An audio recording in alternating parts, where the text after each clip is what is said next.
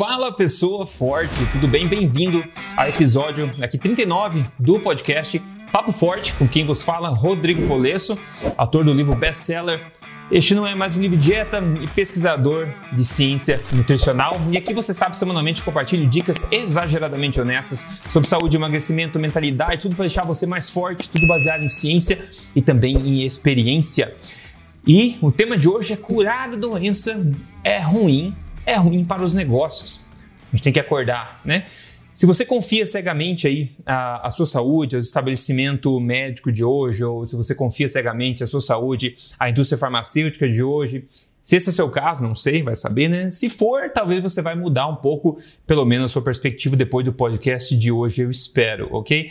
Então, esse é o papo que a gente vai bater hoje aqui. Pessoal, lembrando, agora é final do ano, né? Final do ano, logo, logo começa um ano novo e eu quero que o ano que vem seja excepcional para você, ainda mais forte e a melhor forma de chegar lá é tendo a informação correta para você aplicar no dia a dia transformar a sua vida e fazer evoluir você, né, o seu corpo, a sua mente também, as pessoas ao seu redor. E tudo começa com a informação correta. Então, eu agradeço a audiência aqui durante esse ano 2000 e 21 aqui, esse último podcast do ano aqui do Papo Forte, e me ajuda a espalhar esse conhecimento gratuito semanal que eu passo aqui tentando ajudar as pessoas da melhor forma possível, com uma perspectiva diferente, tudo baseado em evidência para quem tem a cabeça aberta. Né? Você pode encontrar o podcast Papo Forte no Spotify, no Google, na Apple e no YouTube também, a versão em vídeo, se você prefere assistir. Tudo gratuito. Para você achar todos os links, é só entrar em papoforte.com.br, tem tudo lá dentro, ok? E esse podcast 39 é a edição México novamente. Hoje eu estou aqui na cidade de Oaxaca, né, que é espetacular. A gente chegou aqui dois dias atrás, a gente está conhecendo um pouco ainda, é a terra do mescal, né, aquela bebida típica daqui, bebida alcoólica típica daqui. E uma tem alguém, tem pessoas que dizem que aqui é a capital culinária do México também. E ontem a gente foi em alguns mercados locais aqui, eu compartilhei isso no meu Instagram. Inclusive, se você não segue no Instagram, só procurar Rodrigo Polesso lá com dois S, você vai achar também. Mas está sendo né, sensacional a nossa experiência no México até agora aqui. E eu não sei até quando vou ficar fazendo podcast aqui no México, né? Não, vamos ver como é que o mundo se desenvolve, mas eu vou continuar aqui no México por enquanto, pelo, pelo futuro próximo, pelo menos, ok? Maravilha. Vamos falar do assunto de hoje então, pessoal. Às vezes, né, quando eu vejo esse tipo de coisa que eu vou contar para vocês hoje aqui, eu tenho dificuldade de acreditar que muita gente seja capaz né, de tanta crueldade assim no, na forma como conduz as coisas, né? Que o mundo possa ter tanta crueldade assim no mundo é, de hoje. Como acho que sempre teve, né? A gente não pode ser ingênuo a achar que tudo é o mar de rosa, porque definitivamente não é, na verdade, definitivamente não é. Mas é difícil acreditar às vezes que as coisas possam é, funcionar dessa forma, né? E e às vezes a gente subestima o quão alto o dinheiro, né, o poder do, do benefício financeiro pode falar. Na é verdade, a gente vai entender um pouco mais sobre isso aqui. E enquanto né, a maioria das pessoas na rua acha que todos os profissionais, né, em todas as suas áreas, seja mecânico, dentista, de informática, etc., que todos eles estão fazendo o absoluto melhor né, para conseguir exercer essa profissão da melhor forma possível. Alguns fatos apontam em direções opostas, em direções um pouco preocupantes, que talvez alguns profissionais de algumas profissões ou de várias profissões talvez não, não tenham o teu interesse como prioridade no que eles estão fazendo. E hoje a gente vai ver isso aqui em relação a uma das, das áreas mais importantes, obviamente, que é a área da saúde, né? E uma coisa, por exemplo, que eu escuto bastante, é, que é engraçado até as pessoas dizerem, principalmente agora em época de, de pandemia, né? Que eu já vi várias pessoas falarem para outras pessoas o seguinte: ó, fica tranquilo, tem pessoas muito inteligentes, né, muito inteligentes tentando achar uma solução para isso. E isso eu acho uma armadilha muito grande, justamente pelo isso que a gente vai ver hoje e pelo que eu acabei de falar, nessa confiança cega que existe alguém lá muito inteligente que tem como prioridade legítima né, achar uma solução para isso, ou achar a melhor solução para isso de forma idônea, né, de forma altruísta. Então a gente acaba terceirizando essa, essa crença, terceirizando nosso futuro é, próximo de certas decisões da nossa vida por por causa dessa crença numa suposta autoridade externa que com certeza é muito mais inteligente, está trabalhando com interesse legítimo em ajudar. E eu acho isso muito preocupante. Mas será mesmo, né? Será mesmo, né? eu não tenho, eu não tenho dúvida que há pessoas né, super inteligentes e bem intencionadas, obviamente, que estejam com real interesse, que tenham real interesse em ajudar a resolver problemas. Mas será que essas pessoas são a maioria? Como em toda profissão, a gente tem pessoas profissionais excelentes e profissionais que deixam a desejar. Pessoas boas, né, íntegras e pessoas desonestas e não íntegras. Isso em toda a área da vida. A gente sabe, na é verdade, a gente sabe. Então, a questão é saber, será que, né, será que é a maioria dos profissionais dessa área que realmente tem o teu interesse, é, o teu benefício legítimo em mente? Ou será que tem uma boa quantidade de crítica de profissionais dessa área, que tem influência suficiente, né? uma influência necessária para realmente mudar alguma coisa? Ou será que talvez né, é, esses, essas pessoas do bem nessa área estejam gritando no escuro, né, como eu falo, sendo meio que coagidas até a ficarem quietas, ou ignoradas, ou ridicularizadas também? A gente vê muitas dessa da censura, é, da coação, né, coerção, e também essa questão de ignorar e tudo mais, de estragar a imagem de uma pessoa durante esses dois dois anos a gente está passando por essa pandemia. A gente vê bastante coisa assim. Mas o assunto hoje não é este, o assunto é a indústria médica, a indústria farmacêutica, e vou mostrar umas coisas bem chocantes para você aqui. Sobre a questão da pandemia em si, eu quero deixar uma recomendação rápida para você aqui, que é uma entrevista recente que o Joe Rogan, Joe Rogan tem o podcast mais ouvido dos Estados Unidos, é gigante, com milhões e milhões de pessoas que escutam. Eu não sei se é a maior do mundo, não tenho certeza, que às vezes na Índia tem umas coisas meio bizarras, né? Mas com certeza é a maior dos Estados Unidos, o podcast do Joe Rogan, que é gratuito, está no Spotify, e ele entrevistou o médico, o Peter McCallow, que ele é um, um cardiologista, ele é editor de um jornal médico, ele é presidente de uma associação médica também. Ele é a pessoa que tem maior número de publicações na sua área na história, cardiologista treinado em epidemiologia.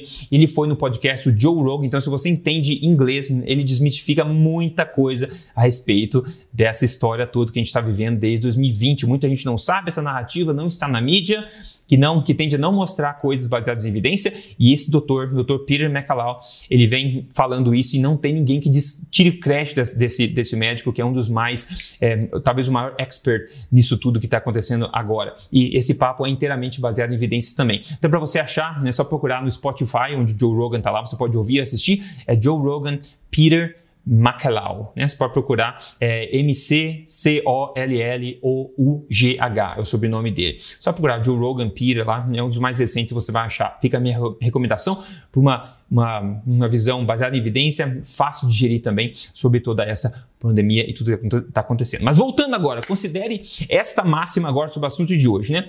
Olha só, um paciente curado é um cliente perdido. Você já ouviu isso? Eu já ouvi algumas vezes, né? Um paciente curado é um cliente perdido. Isso é aterrorizador, na verdade eu também acho que é. E será que a indústria médica e farmacêutica seria tão inescrupulosa a ponto de pensar dessa forma? Você acha que talvez isso seja possível? Bom, quer ver um exemplo interessante? Existe um conceito na indústria chamado de plan obsolescence. O que, que, é isso? É onde os fabricantes, seja do que for, né, eles se organizam ou de propósito, eles criam produtos que param de funcionar de propósito depois de um tempo pré-determinado, ok? Para quê? Vai incentivar você a comprar mais do mesmo produto. Então ele tem uma vida útil limitada de propósito, ok? Isso é uma coisa que é conhecida. E, por exemplo, um exemplo interessante, você sabe as luzes incandescentes, né? aquela luz normal, né? incandescente, que todo mundo é, usa. Há décadas, essas luzes, há muitas décadas, essas luzes são criadas, são fabricadas de forma elas pararem de funcionar depois do número X de horas. Eu acho que é mil horas mais ou menos de uso, não sei se ainda é isso, mas de propósito, essas luzes são feitas é, de forma pré-determinada para elas pararem, para elas queimarem depois de um tempo de uso. Isso não é segredo, tá, pessoas? Não é segredo, isso está documentado até na grande mídia, na verdade. Tem um artigo aqui que eu trouxe, que é da, na BBC, inclusive, falando aqui do Reino Unido, grande mídia lá, falando sobre exatamente esse conceito de plan obsolescence, que é um planejamento da indústria para fabricar produtos que param de funcionar com, como é, método artifício para fazer você comprar mais desse mesmo produto. E ele, é interessante que eles contam que no começo do século, é, do século XX, né, os principais é, fabricantes dessa luz incandescente, no começo do século XX, né, de vários países, eles se uniram se uniram, se juntaram tá? e decidiram fazer justamente isso, fabricar todos eles, né? Porque se um não, fez, não fizer, acabou. Então todos eles se, jun se juntaram para planejar e implementar um plano de fabricar essas luzes com um tempo pré-determinado para elas queimarem, ok? Com um objetivo, claro, de alimentar a mesma indústria para as pessoas comprarem mais luzes com o tempo, ok? Para isso que para que houvesse venda recorrente dessas luzes. Isso é conhecido. Uma coisa que talvez muita gente não saiba é que quando Thomas Edison, Thomas Edison criou a luz incandescente lá, ele criou as primeiras luzes incandescentes que ele, que ele conseguiu lá com um filamento de carbono, que era mais ou menos oito vezes mais grosso do que o filamento de tungstênio que a gente tem hoje fininho dentro dessas luzes incandescentes. Né? E esse filamento de carbono durava muito tempo. E um bom exemplo disso é que tem é, da qualidade né, dessas primeiras luzes que foram criadas, né? foi é, uma luz que é chamada de Centennial Light, que é uma luz que foi ligada pela primeira vez há 120 anos atrás e ela ainda está ligada e brilhando. E se não me engano, tem uma webcam ainda mostrando essa luz acesa lá que fica na cidade de Livermore, na Califórnia, tá? que era também com filamento de, de carbono, uma dessas primeiras. Então imagina se a indústria da, das luzes tivesse fabricado luzes que durassem tanto tempo assim, né? Eles estariam parando de vender luz porque não queima, o pessoal não compra, etc. Então você fabrica de propósito um produto que estraga de propósito depois de um tempo pré-determinado. Então esse tipo de coisa acontece. Agora, Imagine se a indústria de pneus automotivos, por exemplo, fizessem pneus que durassem aí, sei lá, 20 vezes mais. Isso, claro, você pode imaginar que também o faturamento deles né, diminuiria 20 vezes mais, né? seria 20 vezes menos é, lucrativo para o negócio. Né? Quanto mais dura um produto, menos você compra dele, menos lucro eles fazem com venda recorrente. Então, por que a gente acha que na indústria farmacêutica e na indústria médica isso seria diferente, já que são indústrias, são negócios pró-lucro e tudo mais, né? A indústria farmacêutica é de longe uma das maiores do mundo, como a gente sabe, tem uma influência gigantesca. E, e ela é, em muitos aspectos, né, dirigida, comandada pelo interesse financeiro dos seus stakeholders, que muitas vezes têm grande parte, controlam grande parte das suas ações, etc. Então são movidos por interesse financeiro, são empresas como qualquer outra que visam o lucro. Agora, considere comigo esse bombástico artigo que foi publicado em 2018, na verdade, na CNBC, grande mídia dos Estados Unidos, que você vai gostar de ver, ok? Basicamente, tem para quem está ouvindo aqui, tem as referências na descrição. Para quem está vendo em vídeo, eu coloco um screenshot do artigo para você ver, quiser, se você quiser ler você mesmo, ok? Eles documentam nesse artigo da CNBC, um, e vários outros lugares saiu a mesma coisa, tá? Eles documentam um relatório que foi escrito por um analista do, do antigo é, banco gigante de investimentos, o Goldman Sachs, né? Ele, esse analista escreveu é, para os seus clientes, o cliente desse, desse, banco gigantesco, que era a indústria farmacêutica, escreveu esse, essa análise e umas coisas muito bombásticas nela, ok? E no caso, os produtos em questão né, que dessa indústria farmacêutica a qual ele se referia eram produtos de terapia genética que ele estava comentando, tá? E a pergunta que o analista fez nesse relatório né, do banco de investimento Goldman Sachs que fez para os seus clientes da indústria farmacêutica, a pergunta que ele fez foi o seguinte: curar pacientes é um modelo de negócio sustentável? Olha que pergunta. Será que curar pacientes, que é o mercado, digamos, da farmacêutica, né, que deveria ser pelo menos o objetivo, será que curar pacientes é bom né, para se ter um negócio sustentável?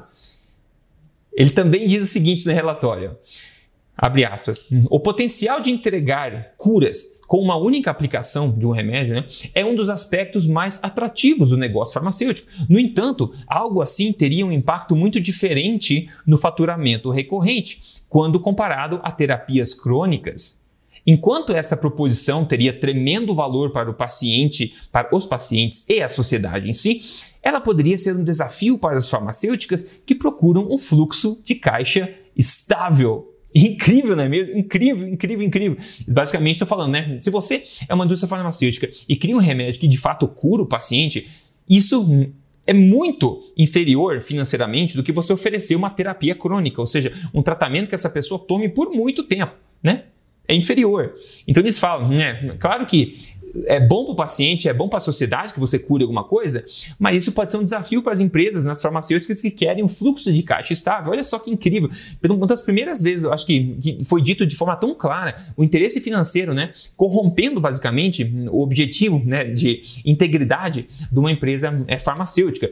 E foi isso dito claramente aqui pelo Goldman Sachs, um analista deles, publicado na grande mídia, aí com seus acionistas e tudo mais, falando com as indústrias farmacêuticas. Isso é incrível, incrível, não é mesmo que essas coisas acontecem. Mas fica muito pior do que isso aí, tá? Eu vou te contar agora em seguida.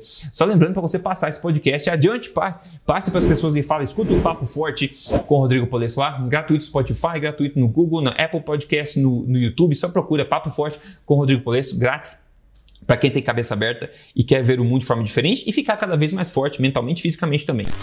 Vamos lá, o que mais esse analista escreveu que está nesse artigo? Ele escreveu o seguinte, ó, se referindo como exemplo, né, nessa parte, ao tratamento da hepatite C, ok? Então ele se referiu à hepatite C nessa, nessa parte que ele vai falar agora. Então ele falou o seguinte, ó, o tratamento da hepatite C, que a gente sabe que é uma coisa crônica, né, que você é, toma tratamento por bastante tempo, né? Então ele falou, o tratamento da hepatite C é um bom exemplo, onde o sucesso desse tratamento tem gradativamente diminuído a quantidade de pacientes a serem tratados. Hum, mas não devia ser esse objetivo? pois é, mas fica ainda mais aterrorizador que isso. Ele fala o seguinte: no caso das doenças infecciosas, curar pacientes existentes também diminui o número de pessoas que podem transmitir o vírus para novos pacientes, logo também diminuindo a quantidade de pacientes potenciais. Você acreditou nisso que eu, que eu acabei de falar? Ele está falando que você no caso de doenças infecciosas, como tuberculose, hepatite, qualquer vírus respiratório, etc. Se você cura esses pacientes, você tem, você atinge um ponto negativo muito grande, que é qualquer. Você tem menos pessoas, né?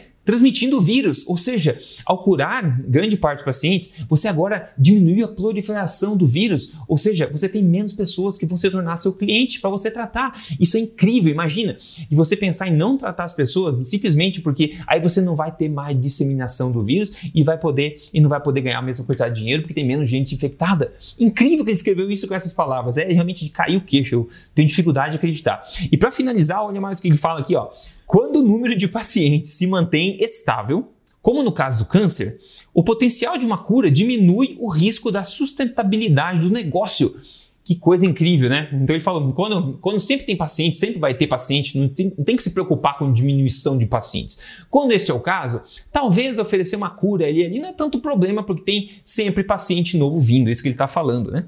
Eu nem acreditei nisso quando eu li, né? Essa pessoa realmente, teve o peito de dizer e documentar como parece que a indústria realmente pensa, pelo menos como a, o que, que mais importa para a indústria é integridade, objetivo legítimo de melhorar a vida das pessoas, de curar as doenças ou de agradar os acionistas, os interesses financeiros dessas empresas? O que será?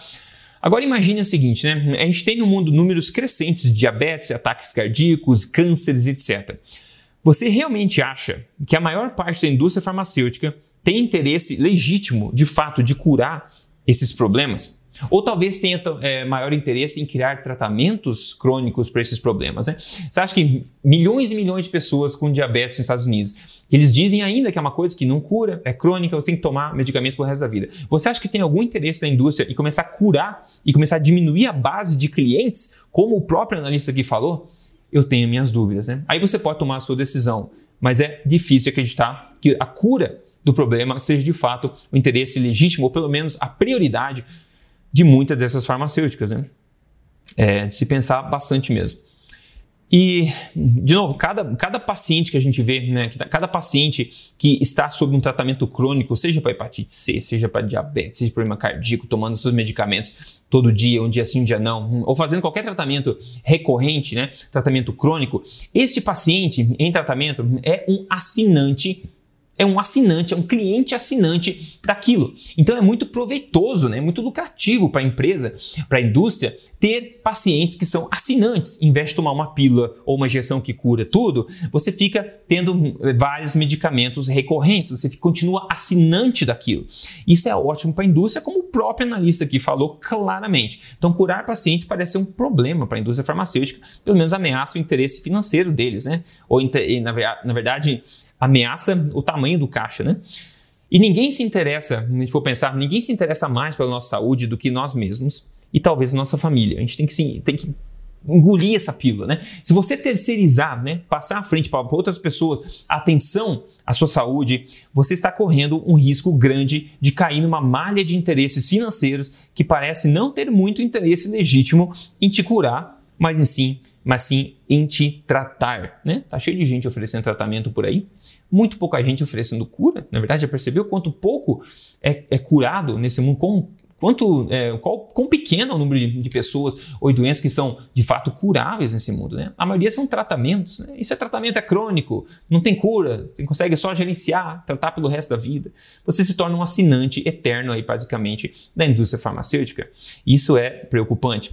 Agora imagine, né? Agora imagine, está falando de indústria, né? de crescimento de diabetes, de tudo isso, de problemas cardíacos, doenças autoimunes, onde a indústria é, tem esses pacientes assinantes né, com tratamentos crônicos que só vem crescendo ano a ano, são indústrias gigantescas, que têm uma influência gigantesca. Agora imagina qual que foi a outra indústria que surgiu basicamente do nada, gigantesca, que foi criada no começo de 2020. Qual outra indústria que foi criada nisso? Será que foram testes, né? A indústria de testes para essa pandemia toda? Será que foi uma indústria criada? Claro que foi. Aqui no México, por exemplo, tem, tem lugar de teste em todo lugar. No Canadá também tem em todo lugar. Uma indústria gigantesca que foi criada de testes máscaras também, fabricante de máscaras e tudo mais. Nunca o mundo usou tanta máscara como agora. Será que eles querem que isso pare, né? Injeções também, essas injeções aí experimentais também que estão sendo empurradas, não uma, uma, duas, três, quatro, cinco, vinte, se a gente deixar, vai acontecer, né? De novo, tratamento, é, né? terapia, isso é crônico, uso crônico, uso a longo prazo, né? Concentrado na, na, na, mão de muito poucas dessas farmacêuticas, algumas das maiores e mais corruptas do mundo, por exemplo. Né? A Pfizer, por exemplo, está tendo um faturamento tão alto que é quase difícil de acreditar nos números, né? em 2020 e 2021. Um faturamento assim explosivo incrível, não só ela, como outras também.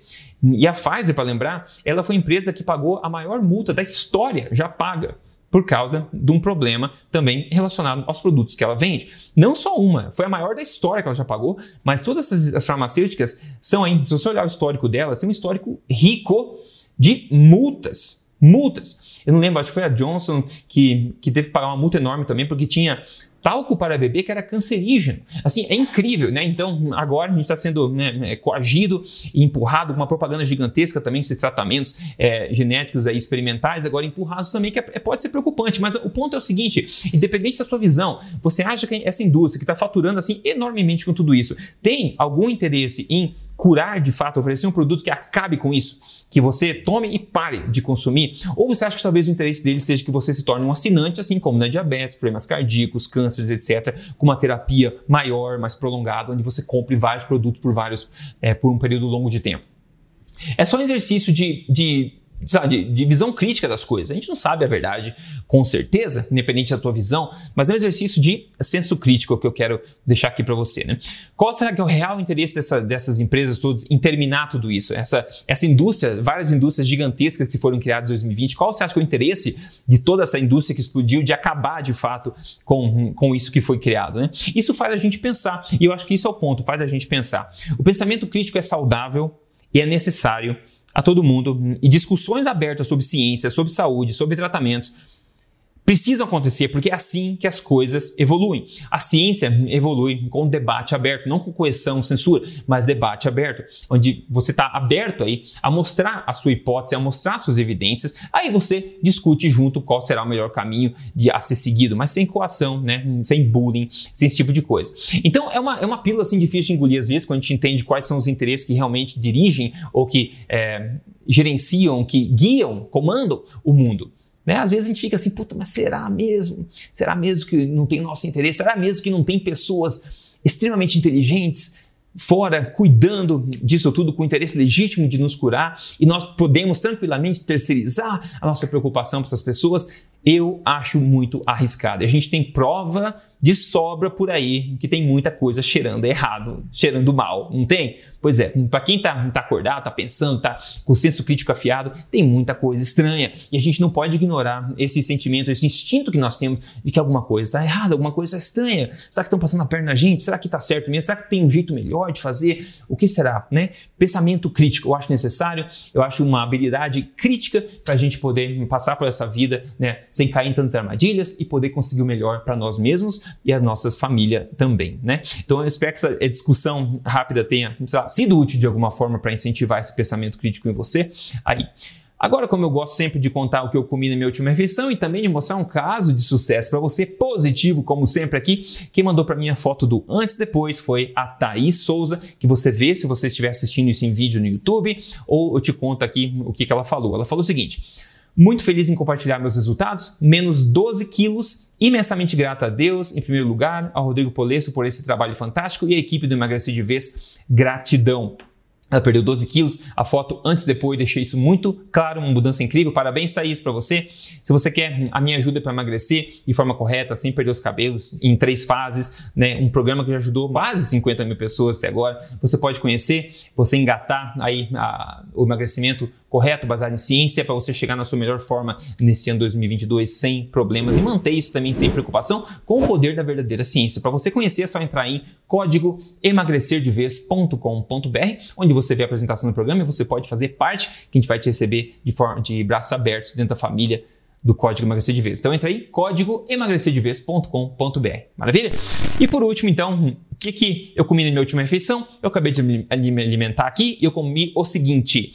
Hoje eu comi é, camarão, Metade camarão, metade polvo, né? Eu fiz isso na manteiga com cogumelos também e uma banana de sobremesa. Fiz que eu degustei agora alimentação forte, eu fiz na manteiga, excepcional. Tem um fogão bem simples aqui em casa, na casa que a gente está alugando aqui, mas dá para fazer com uma frigideira, comida simples, sal, manteiga, dá para fazer o que for. Alimentação forte não pode ser chutada para escanteio quando você viaja, quando você está fora da sua rotina, porque é tão fácil de você manter esse estilo de vida que faz você se sentir tão bem e também forte, não é verdade? Então foi isso. E a dica exageradamente honesta de hoje é a seguinte: não terceirize jamais, nunca terceirize né, o seu pensamento crítico. Sempre tenha e cultive o seu pensamento crítico. Questione de forma inteligente, não com teimosia burra, como eu falo, mas um ceticismo inteligente, é questionar de forma inteligente. Pense com a sua própria cabeça, tenha suas próprias opiniões, não tenha medo de se expressar, jamais. Né? O conhecimento mundial enriquece com opiniões diferentes. Na é verdade, todos aprendem juntos quando todos podem expressar suas opiniões diferentes e às vezes a gente descobre caminhos inéditos por causa dessa discussão aberta. Não confie de forma cega a sua saúde a coisas externas como a indústria farmacêutica, a indústria médica. Confie sim nos profissionais que são capacitados nessa área. Preferencialmente, se você conhece profissional, se você confia nele, a gente precisa, claro, confiar em pessoas que são treinadas nessas diferentes áreas, mas jamais, jamais suprima o seu senso crítico e mantenha sempre isso alerta, que isso pode ajudar. O seu instinto, ele coleciona, o seu instinto, ele traz aí o aprendizado de gerações, de muitas gerações. Então, não ignore os seus, os seus instintos naturais, porque eles podem ter, eles têm muita sabedoria escondida neles que pode ajudar muito na vida. Maravilha, pessoal? Então isso, esse foi o podcast 39, aqui um pouco mais controverso sobre esses assuntos todos. Passe adiante, papoforte.com.br. Foi um prazer estar aqui com você hoje. A gente se fala no próximo, então. Um forte abraço e fique bem.